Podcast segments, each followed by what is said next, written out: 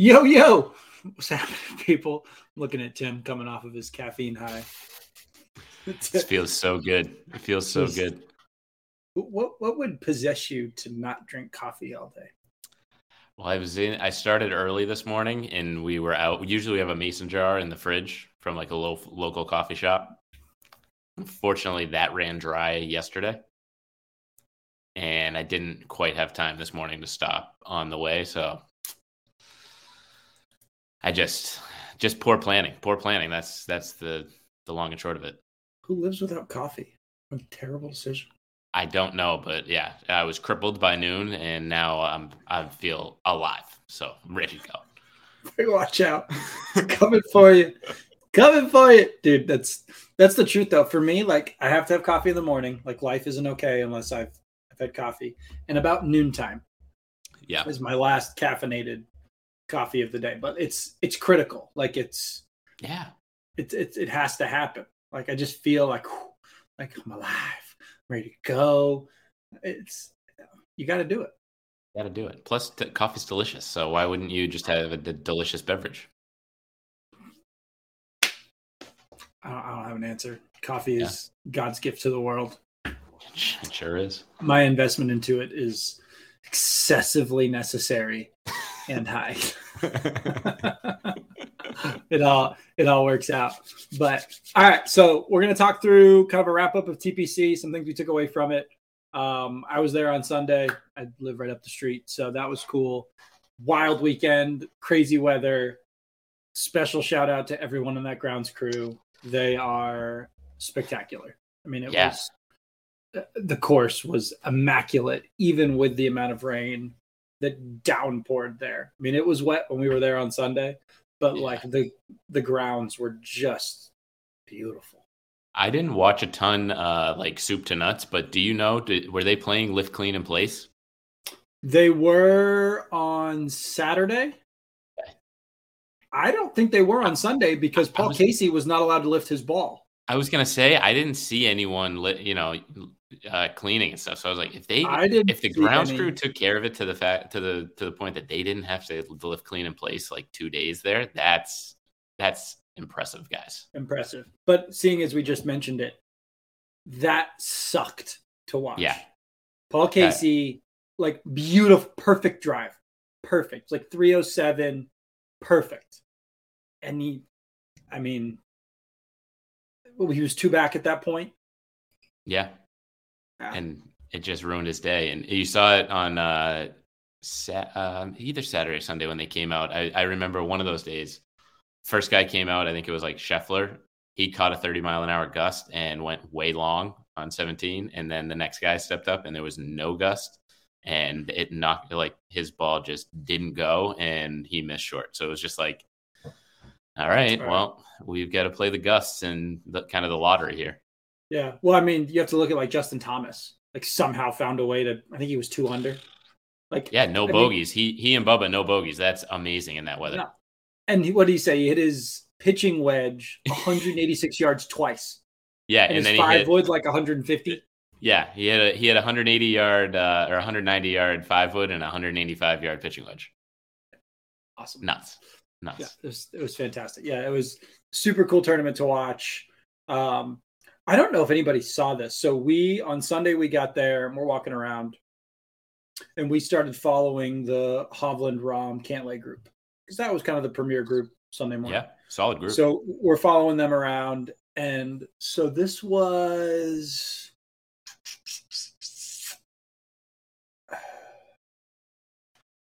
Twelve, maybe somewhere about there. 12, 13, somewhere around there. So Rahm is in the middle of the fairway and hits it into the woods. Oops. And after that, I just kept my eyes on him and he swung his club as hard as he friggin' could, like in anger, like a million miles an hour, club head speed, like 300, fast as possible. And there were people that were like, what looked like to me, right? Close Five enough. or six feet away, like Yeah. close, Yeah. close. Yeah. And I looked at the guys around me and I looked at my girlfriend Christy and I was like, had somebody by chance walked past that, their head is going to be on the green, decapitated, oh, yeah. like killed them fully. Oh, yeah. I remember being like, that was a little bit reckless. And maybe on TV they might have showed it, but in person, no. a bunch of the people around me were like, that was a little wild. Like he just took like a really hard swing. Yeah. And it was just like little stuff like that. I was like, oh, that was a little hot. Yeah. Some of these guys are really, really passionate, I guess you would say. Like they get they get heated. And I always think like you you obviously see the guys in the get like they hit it into the gallery and then they have a narrow shoot to hit it out. Right. And I always think like why do why do they allow them so close?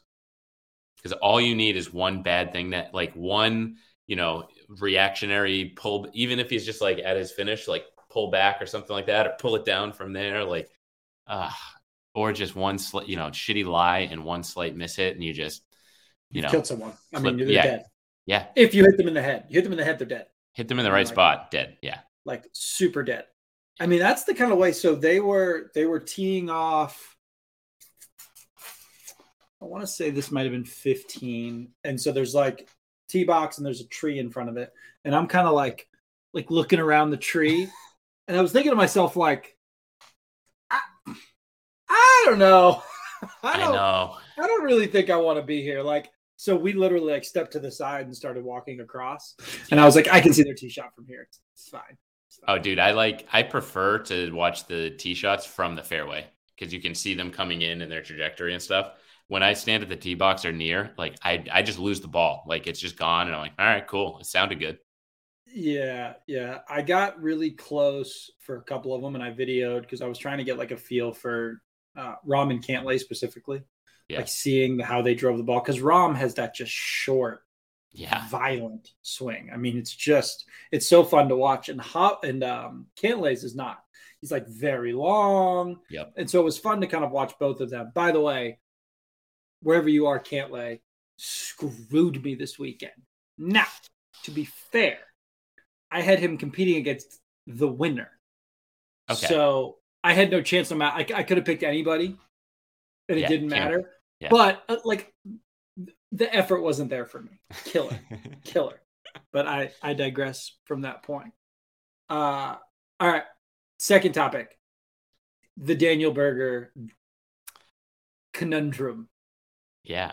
Interesting stuff. I know you were texting me when this happened. Uh, again, yeah. some passion in this conversation, I think. Right. I need the, first of all, PGA Tour needs this. Golf needs yeah disagreement. You know, it, it's just necessary. Like they need a little bit of feud between players. Uh, so I, mean, I, I was okay you, with that. And I think you need to see how they handle those situations, right? Because none, yeah. like none of the three said anything that was like offensive or rude or anything like that. They were all just no. very they were all just very sure of that. Well, not even sure because they, they a couple times they admitted like I'm not actually not positive, but they were just very they had conviction with what they were saying and they uh, believed in what they were you know arguing for. Yeah, I agree. So for anyone that didn't see this, because I talked to a lot of people that were like, "What happened?" Like, yeah, you didn't, you didn't see this, or because if you weren't watching the group, I guess you would have missed it. They talked about it briefly when they got to 18 um, like were they going to shake hands and how was that going to look? And obviously they did. But so on the 16th hole, second shot for Hovland, Dahmen, and Berger.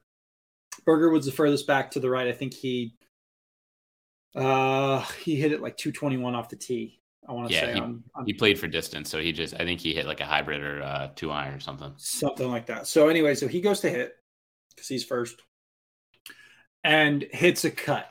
Or claimed to hit a cut and yeah. essentially did hit a bit of a cut. Mm-hmm. But it got in the water. It was hard to tell where the ball went in the water. If you're looking from behind him, there's really no way. It kind of looks like if you're watching the shot tracer at its apex, down it goes. Like that's roughly where it went in. Well, Berger thought that it went in way further ahead. There's like a dark grass patch that you can see. From behind, it appears that it went out somewhere. Yeah. Around there maybe a little in front of that, but it's hard to tell. Well, Viktor Hovland walked up. Dahmen, not as much. Him and his caddy were like, "Yeah, we don't really know where it is, but we're not really comfortable with you taking a drop up there." Right. Hovland was like, "I'm sorry, man. I don't think that ball went up there. Like, yeah. I think you came. I think you were way further back here." And so Berger was like, in a kind way, "Screw both of you." Yeah, I definitely was up there. Yeah, yeah. That, no way, no way. I mean, he was like, "I'm," and finally they came to like the conclusion, which in my mind, the referee came over. To me, he should just make that decision. No. Well, it's tough because so that usually they have if they have video evidence, they just refer to that and they're like, "No, sorry, right. wrong." They didn't have that. So the tricky part with the rules official is he ne- he wasn't necessarily watching that shot. Right. So if you're not if you're not if you don't have eyes on the shot and what happened, then it's hard to make a ruling out, you know, on a on a kind of subjective matter like that. Yeah. So then it's really up to the discretion of the player who hit the ball and his playing partners based on what they saw. That was, I mean, that that was the tough thing because the shot tracer, it, the ball definitely cut, right? Hundred percent. But it looked like it looked like right at as we were talking after after the apex, it looked like at that point it was probably over water. Now I don't know, like it's tough depth perception wise to know how far the grass carries to the edge of the water, right? Right. Right. Without but, knowing the math behind it, which they're not going right. to calculate no. here and there. No. Um, and without a bird's eye view. Like from yeah. up top, that would you be like the oh, right. right there. Right. right. That's that's exactly where it dropped. But without it, and where um, it hit where it hit the water was pretty close to the to the you know water line. Like it, it yeah, didn't, it didn't just land in the middle of the water. So that's the tricky thing is like yes, it moved from left to right. I don't know how much, and I don't know when it was over water, but somehow it landed pretty close to the shoreline. Pre, I mean, it was like what ten feet. Yeah, I mean, no, no more than fifteen. Yeah. Yeah, I mean, it's not like it was far. So no, I mean, as a whole, I thought it was handled relatively well. Like I saw both mm-hmm. people's positions. Yeah. I I give credit where credit is due. Where Berger was like, I think this is crap, and in his mind it yeah. was. And I give Hovland credit for being like, Hey man, I'm just trying to keep this under integrity. Like I'm not trying to screw you. Like I'm yeah. just I'm telling you what I think. But then it basically comes down to an opinion, player versus right. player. I don't really like that. That's solving that equation.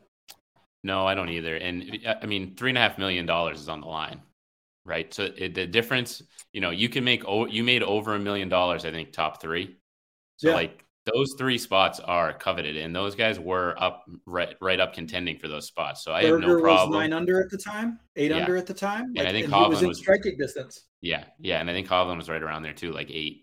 Um, Hovland screwed himself on on eighteen because yes, hit it in the water and then hit yes. his three wood past everybody. I, I know. I know. So there was there was that. Crazy. Speaking of, did what did you think of Smith going with driver on 18 with three strokes? I think you just hit what you're comfortable with, honestly.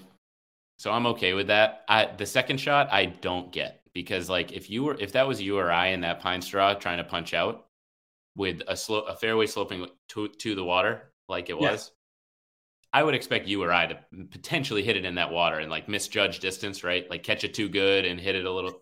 For sure.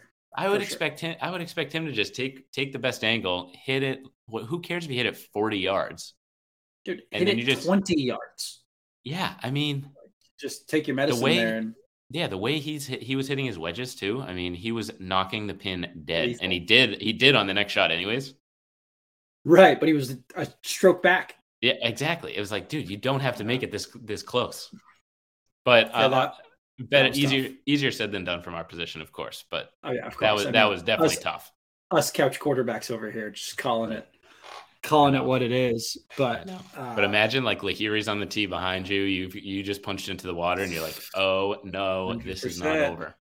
Yeah, tragedy for Keegan Bradley too.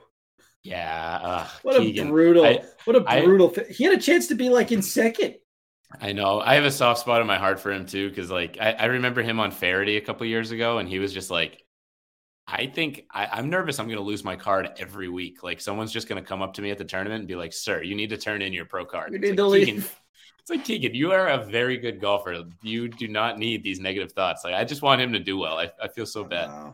But I mean, he he what three putted 17, yeah, doubled 18. Yeah, you can't. I mean, that. that is a brutal, brutal ending. you just lost four strokes. I know that that could have been like five, uh, five or six places too, where we're talking. You know, yeah, big difference. He, he was a shot I think he was one off. He was like 12 under or 11 under, 12 under. Yeah, he was he was right up there when he went to seven. So I mean, he dropped to eight. Yeah, it's oh, brutal. Tough look, tough look, but it was fun brutal. to watch. And um, like my father-in-law on Sunday, we were watching some of it, and he was like, "Can you believe?" uh I forget who he was talking about, but can you believe what's his name shit the bed yesterday? I was like, "Whoa, whoa, whoa, whoa!" Like uh, I, yeah, we gotta we gotta hold judgment here. The, the time, conditions time. were less than ideal.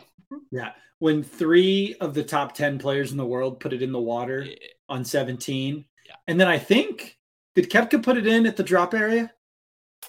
Uh maybe I didn't see his second shot, but somebody might. somebody hit it in the water and then hit it in the water from the drop area. Oopsies. And I think in the interview afterwards, Koepka was like, you know, what's the second hardest hole in the course? And he was like, the drop area on 17. I love it. What did you I see? Take... did ahead. you see the image of the uh, overlay of like a five to fifteen handicaps dispersion in the seventeenth green? it's like five yards outside of the seventeenth green in all directions. So it's like yes, it's not. It's not even on. It's nowhere near the green. Yeah, yeah.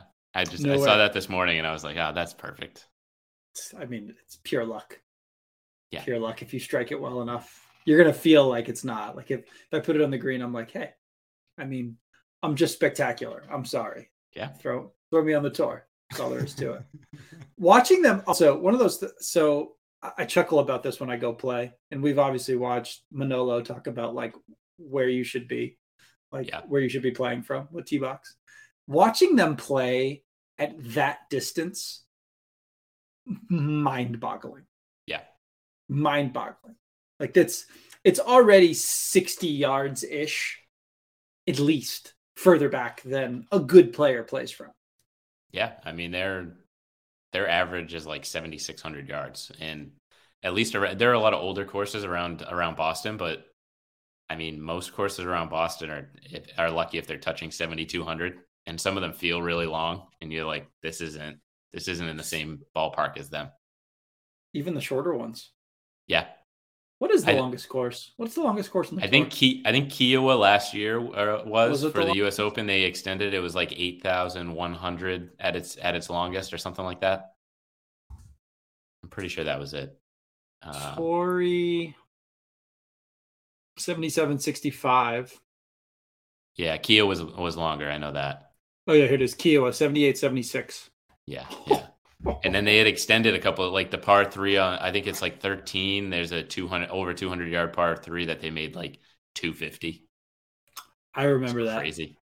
I Just crazy. That. Wasn't that the one that was on the water? Uh, yeah, it's it's uh, it's pretty much a carry. It's like a 200 yard carry into the screen. It's nuts. Yeah, I was I was just looking at that. It's and that's pure. And the difference with them too is their precision with like even the long club. So I, I know Danielle Kang, said, I think, said this. It was in a Golf Digest article, but she was like, "What people don't realize about the LPGA players is that they hit their like three wood to a very tight dispersion. Like they hit those clubs very well. So it's not just that they're like driver wedge, driver wedge. It's, I mean, they hit everything good. They're fabulous to watch play. Yeah, it's just just high level athletics in every way, shape, and form. Yeah. There's no it's... there's no question about it. Yeah, I actually that was one of the things that I I kind of was like writing down some of the top things I took away from being at the tournament and watching it over the weekend. And one of them that maybe doesn't get mentioned as often, none of these guys for the most part are unathletic looking. No, they're a handful, they, but most there's of them a handful. Look... I mean, yeah.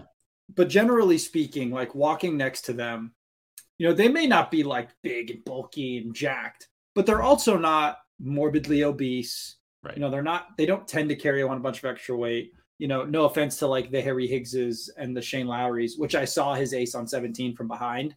Oh yeah, that was awesome, dude. Yeah. So we were behind like the little gallery of people that stands like right behind the green. So yes, we were looking yes. at the stands, dude. So much fun. Oh, like to was... watch him from afar, like the double fist, like it was just so so fantastic. Oh, but that's awesome. Oh, dude, the crowd. That's awesome. First one in spilling uh, everywhere.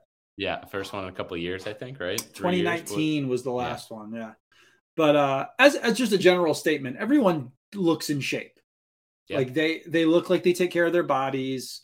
Uh, I saw some uh, TPI or somebody posted about Cam Smith, like he likes his specific exercises and he likes to do those really well and get strong doing those. And yeah. um, so I saw some people talking about like the general athleticism, but as a whole, watching them play, um, that was definitely something that I took away from it. The second thing, all of them are violently elegant when they swing a golf club. They all do it differently, which I kind of like. Like everybody's got, just like in basketball, everyone has a different shot. Every yeah. quarterback throws the ball a little bit differently, but their outcomes are all very, very similar. But they are so violent with ease. Just violent elegance is the way I'll put it. It's yep. just so fun to watch. Um, but that is a, you know, product of being able to handle that force effectively. 100% just all managing force. You know, you see JT hit a 320 yard drive and he's 5'9, 160 pounds. I mean, hmm. that's just manipulating force really, really well. All right. It's so fun to watch him and Rory hit the ball off the tee. Right. Uh, it's just, yeah. So fun. So fun. Yeah. Poor. Uh, what was the statistic? Anybody that played on Saturday didn't finish in the top 15? Oh, was that a stat? I didn't see that. It was something oh, I'd have to because on Saturday was all the wind. Yeah, yeah, that was a tough so day. Anybody that like played a full round that day, from what I gathered, like did not make the top fifteen. Oh, geez. Because like Cam Smith had nothing to do on Saturday. Yeah, right. He played two rounds Sunday. Yeah, or one and three quarters. One right. So for the people that played full rounds on Saturday, I think the vast majority of them did not make it in like the top 20 or 15. I'd have to look up the stat again, but somebody was mentioning that to me, which makes perfect. I mean, it's 40 mile per hour gusts or 30 mile per hour gusts. I mean, the wind yeah. was like we went outside and we're like trying to walk the dogs, and I'm like getting blown over. uh, yeah, no, I oh, yeah. it it was pretty amazing. A couple of those shots like just get knocked down by the wind, or um, yeah. you see a couple of them just get into the jet stream and just go. It's it pretty pretty fun. And then I always love the soft green. Some people hate it because it's just like easy, but when you see those guys just like throwing darts into soft greens like that, I mean that's that's fine. How can you hate that? So so fantastic because it's showing how good they are. Yeah. Like when it's really fast, like obviously we're seeing how good they are, but the green is in full control of that ball. Right. Like they're essentially like a quarterback or a baseball player, like an outfielder throwing it to home. Like just pinpoint accuracy. Yeah. No, and controlling their spin, like some, you know, a couple of shots I saw literally bounce and land two inches from the divot and not go anywhere. And that's incredible spin yeah. control. It's crazy. Wild. Dude, it was crazy to me to watch the guys in 17 that were putting that much backspin on it.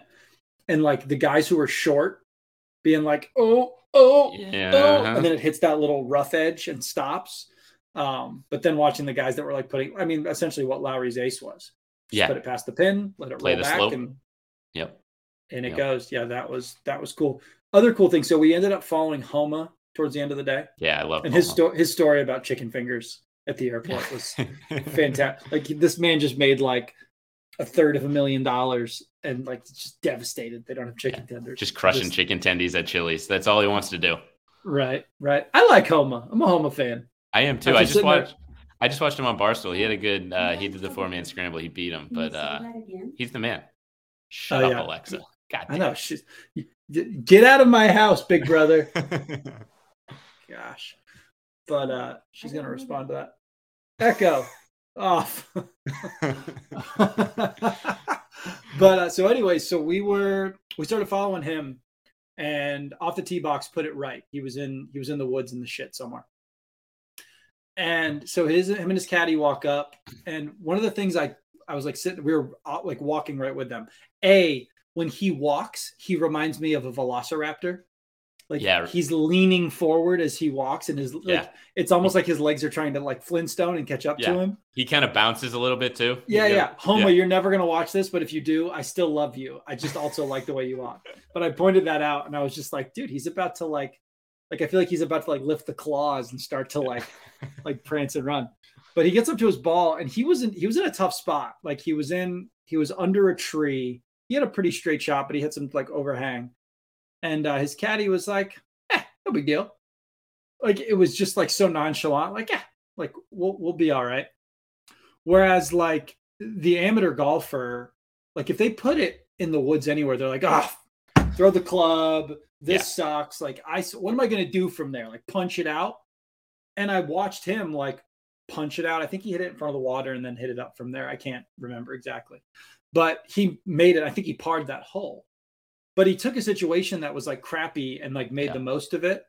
And I think that that's such a big difference between amateurs and pros is like that includes myself. Is like I hit a shot and I'm like in the woods to the right, but it's a perfectly playable shot. I have right. options there, but I'm like devastated by it. It's always fun to see the pros that are like, yeah, I got a hankering for that. Or guys like Rahm who are like, if anybody's in the way of this club, I'm going to cut your head off. Yeah, right.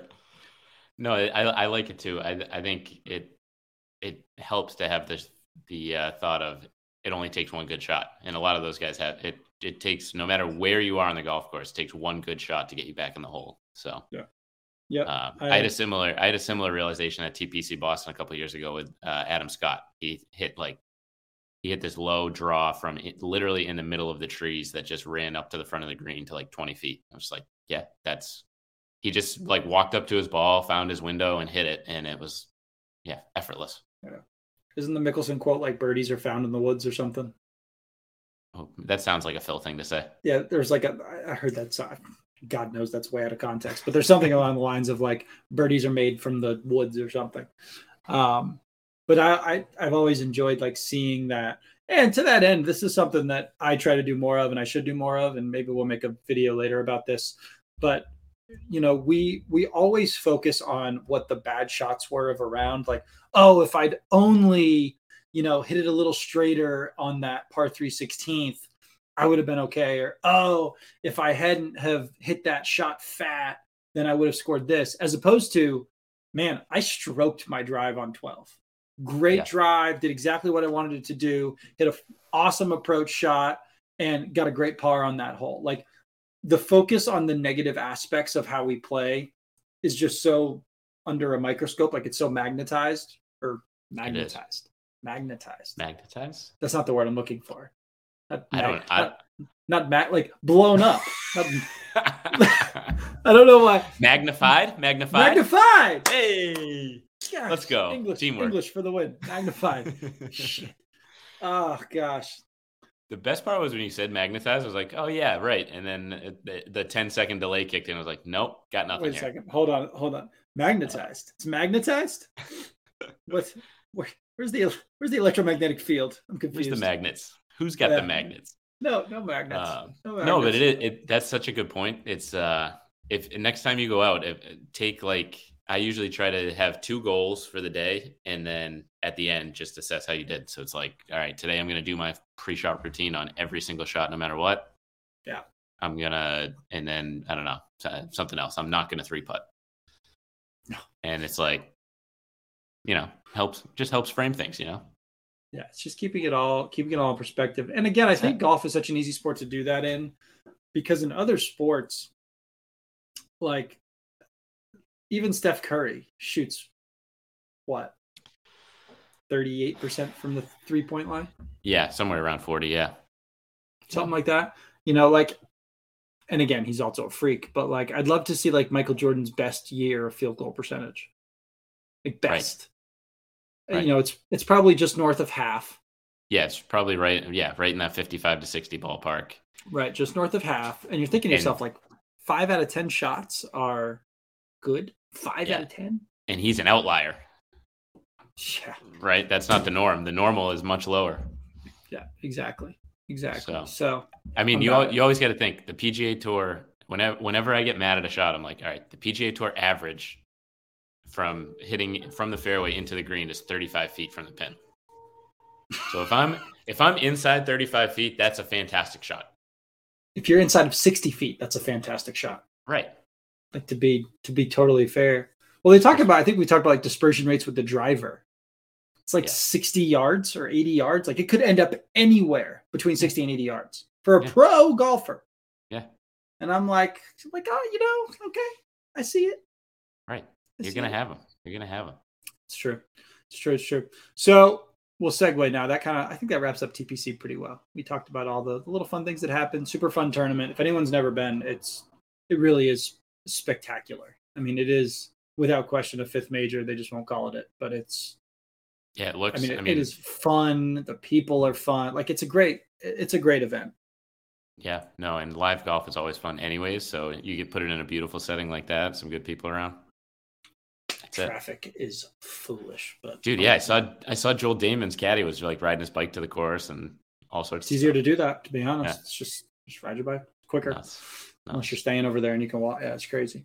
So we're gonna we're gonna touch real quick on something that's it gets overhyped a lot and it's not really well understood um, and it's a lot of word vomit. But it's something that we do, or I have started, I've started to see more in golf circles, training wise, um, and those are the concepts of dynamic correspondence and force vector training, um, which I, I, I think is a misnomer. Like force vector, like vectors are forces, like it's, anyways. So yeah. essentially, Any, what anytime you're moving, there are force vectors, but that's it's, it's a force vector, but yeah, and it's like a theory, like yeah. So we're going to basically explain that on a more um, regular level that you know Tim and I would use with any of the clients that are listening to this or any people that are, are watching.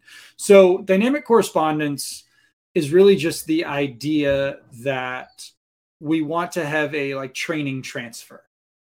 Okay. So that meaning is that the movements that you do in training are mimicking the movements that you produce on the golf course.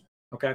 So that does not mean that exercises should look like the golf swing. Right. It just means that we're trying to produce the same forces or we're trying to do movements that mimic the forces produced in the golf swing, right? So, Tim can answer this question. What is the number one correlate to club head speed from an exercise perspective? Number one for golf, vertical. So, vertical, vertical jump. jump. Right. So, that is a vertical force. Yep. Right. And if you look at the golf swing, when you're getting into impact, you've seen Justin Thomas is the easiest because he's literally like vertically jumping. right. He's off at ground. impact. Right. He's yeah. off the ground. But you're noticing that his force is not moving further left or further back to the right. Obviously, there's a little bit of you know horizontal force, mm-hmm. but as a whole, our biggest predictor of clubhead speed is vertical force production. How much you can push into the ground and push back up that would be where the force vector theory from the ether sounds like such like this weird theory like it's like mystical i know it sounds so it sounds so complicated like force vector training but it's just it's just moving like it's looking at what you're doing and it's making sure that you're strong in those directions really like that's all it's it just, is. yeah I, I don't know why it has to be so complicated. Um, it's just what forces do we see in golf? We see yeah. a very large vertical force produced by push. Yeah. Remember, ground reaction force is we push into the ground, the ground pushes back. Thank you, Newton, for all of that lovely information. Right. So that's mostly in a down direction. Obviously, we're shifting our weight and then we're rotating, and there's torque and all of those things involved. But as a general statement, that's what we want to look at what I want to delineate with everybody, and Tim, I'm going to have you elaborate on this, is the difference between force production in the gym and motor patterns in the golf swing. They they're they don't have to be put together, and we've beaten this dead horse about don't do exercises that look like the golf swing. But I, I want you to elaborate a little bit more on that specifically, is why we want to produce forces that mimic what we see in the golf swing, but not necessarily doing it inside of the golf swing mechanics. Right. Well, yeah, you get it gets sticky anytime you're doing stuff with weights trying to mimic your golf swing, right? Because right. we've we've talked about before, your clubs are always the same weight. Right? Your clubs are your clubs unless you've gotten new clubs or you've added lead tape or whatever. It's always going to be the same weight. So really what we want to do when we're in the gym is to prepare the body physically for everything it's going to have to do in the golf swing, right? So like we just mentioned, you have your vertical force that you want to be able to uh, produce, but also control, right? Because we there are right. portions of the golf swing where we're probably going into a little bit of a squat, so we kind of have to absorb some some force uh, in, in some places, and then we're trying to control a little bit of that horizontal movement, right? Shifting to that trail leg and then shifting forward, making sure we're still within our within our feet, within our center of mass, mm-hmm. or within our you know boundaries and then we've got that rotational force, right? right?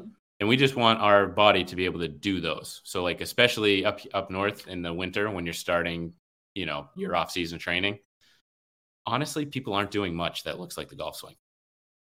Or should they be. Yeah, it's just let's build let's build the gas tank as big as we can. Let's get as strong as we can. Get your cardio tip top. Like just get you really good at moving.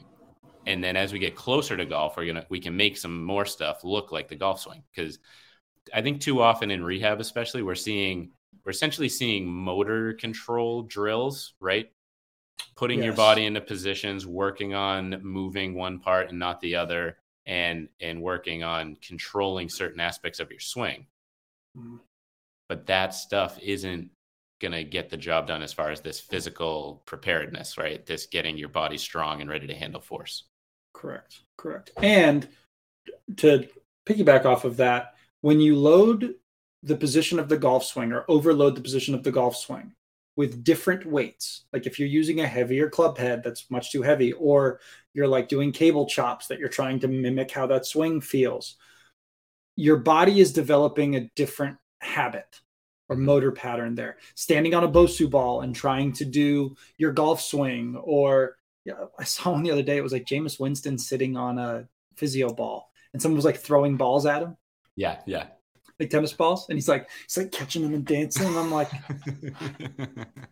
what, what is this? Like this must just be for the gram. Like you know, do it for the do it for the gram. But those things aren't as helpful. We have to what we want in training is we'll talk about force vectors, our dynamic correspondence. Doesn't mean that what we're doing is mimicking the athletic component or the mechanical components of golf.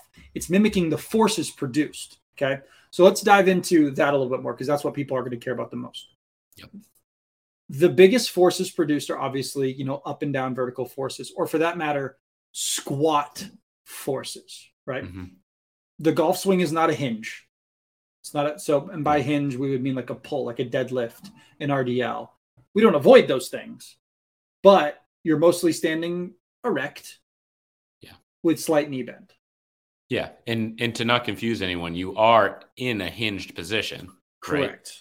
But we're not we're not moving up or down from that position necessarily. We're we're right. trying to maintain that hinge throughout our golf swing. Right. It's not moving a ton. Like when you start looking right. at like the amount of like trunk flexion or forward bending that we get, right. it maintains a relatively steady right. position.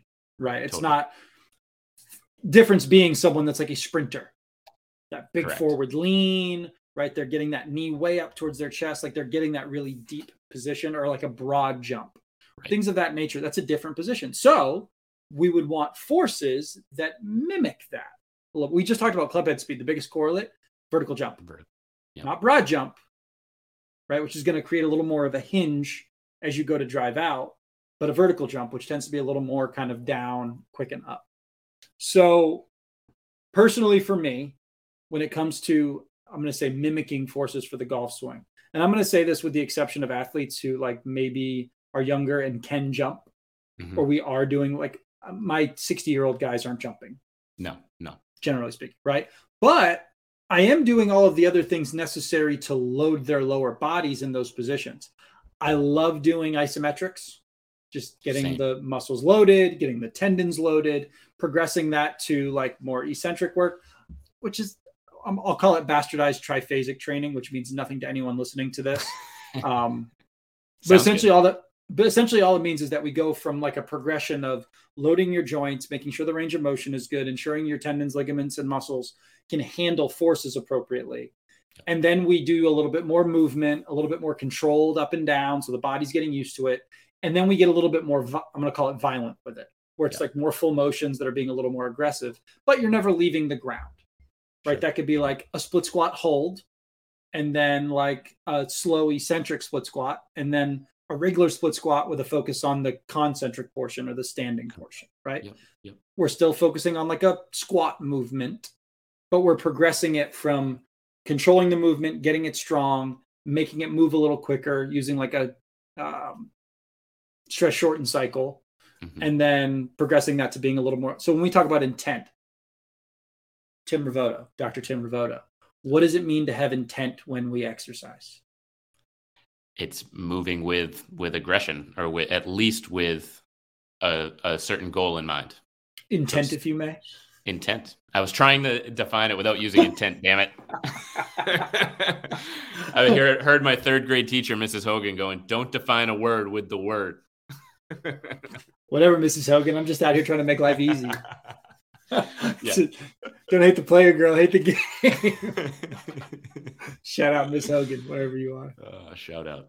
Yeah, it's uh, a catchphrase. Just can't you can't use that word. You just can't use it. But it's the thing that you do aggressively, but with control, and it's got to be fast, but not too fast. With purpose and intent. Intent. Damn it. Gosh, It's the worst. Oh, it's fantastic. Uh, so, anyways, that's but that's what we're looking for. Yeah. In the golf world, that's you know, without getting into the super weeds of physics and force vectors. Blue. I just don't like it. But uh, that's essentially what so dynamic correspondence is basically just we want to produce the forces in training that we're going to be seen in the sport of choice in golf we have a ton of vertical force we do have lateral forces don't get me mm-hmm. wrong there we are seeing lateral forces and a ton of rotational forces you know a lot of people don't uh, in training don't like to do rotational things with their athletes um, i used to feel that way i don't feel that way as much now because golf is a rotational sport Mm-hmm. I just don't do like the I, I, I, ting tang walla walla bing bang ooh ee ooh ah ah. Nigel Nigel Thornberry. Oh, Nigel. Oh gosh. I don't like doing things that look like the golf swing from a rotational perspective. Yeah, me too. But I do like building power rotationally still. Like Same. I like doing med ball slams side to side. I like wall med ball slams or wall med ball throws. Um, I like overhead kind of to the side. I do like still building that, just not like I'm trying to swing a golf ball that direction or a golf right. golf club that direction. Right, right. And I, I like uh, for people that can handle jumping, I like the rotational jumps too, because that's yep. Yep. I, I, feel like a lot of times that helps people feel what it's like to use the ground to generate that rotation versus yes. using your upper body to generate that rotation. Yeah. Uh, yeah. And you can get rotation out of like a lunge too, right? You could just yeah. you could just emphasize some kind of dropping the hips and and turning into into your hips a little bit more on a lunge, and you can build up some rotational some rotational strength. There's plenty of ways to do that. There's also the ability to create isometric rotational strength. So we'd like yeah. anti-rotation presses, uh, different cable chops, different cable mm-hmm. lifts, um, ab wheel type work, plank work, where you're still developing rigidity and strength of your core, mm-hmm. um, but you're not having to do as much rotation with it. Um, you know, that is one of those things that I do like to do, especially in the beginning with people that are undertrained or not trained. Is can you hold these static positions and yeah. be comfortable in them? And then we work on starting to get more violent, so to speak, in performing those. Hundred percent. I yeah, that I couldn't have said that better. That's uh I mean if you can't hold a position, I don't know how you're expected to use your muscles to control that position through through space, you know. Now, to be fair for everyone listening, that doesn't mean that we don't want. So, for, we just talked about isometrics. That doesn't mean I want you to just wall sit for the first six months of training. Correct. When we're learning new patterns, right? So, for everyone that Tim and I do an assessment on, we're looking at can they squat, can they hinge, you know, what's their pelvic movement look like? Are they able to rotate? We want to know all of those things. And if you're new to training, a hinge can be hard. You're like, I don't understand how the position goes. So although we may do things like single leg bridging or we may do different, you know, RDL holds or whatever it ends up being, you're still going to go through those movements. Like, okay, we're going to work on the motor pattern of that here. We're going to do some squat stuff. Hey, I want you to work on this motor pattern again. So it's not that you're just doing X and then moving on from that. Like we're always developing the pattern. We're always right. developing your ability to squat and all of that. We're just loading it differently throughout time, depending on where you are at, you know, training wise, if you're novice or not. Yeah. I mean, you want your body to be able to do everything it needs to do in golf and out, right? Yeah. Like golf I mean, golf is life for for a lot of us, but you're doing you're spending most of your week, I would imagine, unless you're in a very uh, privileged position to that you're you're spending more of your time during the week doing other things other than golf. So you still want like you want to be able to grab the groceries out of the car and you know stand up off the couch without using your hands and all that all that fun stuff too. Tim's getting deep. Golf is not life, but is life not golf? I mean, golf golf is definitely life. That's golf. Golf is life. Golf is life. Although, so one of my favorite guys, Stogies and Bogies. Shout out to my dude. Uh, he's got a shirt that says "Golf is secondary." I like that, and I'm a big fan. I like that. I haven't big. seen that. I missed it. Oh yeah, yeah. I gotta, I gotta. I should. We should reach out to him. We're gonna do a collaboration. We're gonna do a Golf Strong by Stogies and Bogies collab. Be great. Hell yeah. I'll send Love this to him. It'll be, it'll be it'll be perfect. Um, I think that covers that covers everything. You know, on a again, you can get into the weeds with that stuff. You don't need to.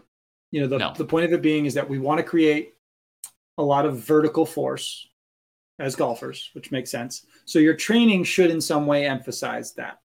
Yes. Maybe a final point that I'll make is you also have to remember that don't compare your training to a 20 year old or a 16 year old because if you're 50 and you're like, well, I don't know how to produce all those forces, something to consider too is that your training is different, right? A 20 year old, I could give them the crappiest workout plan ever and they'll respond to it because they're just better responders, right? They're younger, they're a little more plastic. Um, and then your genetics play a role. Like some people are just genetically more gifted in the weight room. They just respond quicker to training than others, right? A 50 year old who's my my buddy sent this to me earlier. He's like, he's like, poor 50 year old guys or 60 year old guys. They're like, it's not my fault that your endocrine system just sucks. Like I didn't yeah. invent the thing. I'm just here to help you with it. All right. Like the little blue pill can only help you so much. right. But that's a true thing to remember is that your training does not necessarily look like a 20 year old because guess what? You don't respond to the things that they do. Correct. Correct. And uh, your golf game also doesn't respond directly to your training, right? You yes. still have to put yes. in the reps on the driving range and on the course and all of that. This is just to physically prepare you for the work that you've got to put in on the golf swing after the fact. I'm a perfect example. Yep. I am bigger. I am stronger. Like I'm, I've powerlifted and weightlifted my whole life. Like strength is not one of my problems, right? Like power things, like I threw javelin. Like I've done really big movements like that my whole life.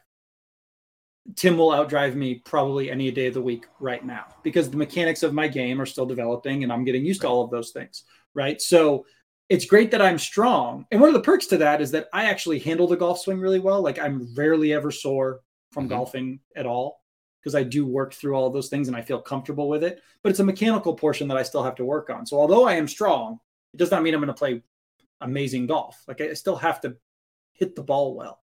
Yeah, you got to figure out how to use that strength, right? Right. Right. Which was today. Today I had a had a great lesson with my guy, my guy Gary Shankland over at Sawgrass Country Club. Just just out there, just getting a little taller, get nice and deep in my back. I felt good, man. Felt love good. it. And he, you know, he's got to be a good teacher to be a, a, PGA pro or at least a golf teacher. I don't know if he has a PGA, but uh, and have the last name Shankland. Yeah, because his father is a legend like Shank, you your last name is Shankland, and you're teaching people how to how to be better at how golf. Not, you, how to you not, have to be. Yeah, you have to dude, be good at your job. I was so humbled. So we finished up my lesson, and we're at the simulator, and he uh, grabs a seven iron. So I used a seven iron the whole time, and I think the furthest I hit it was like a buck eighty one or something, right. maybe, maybe. And again, mind you, I am six inches taller.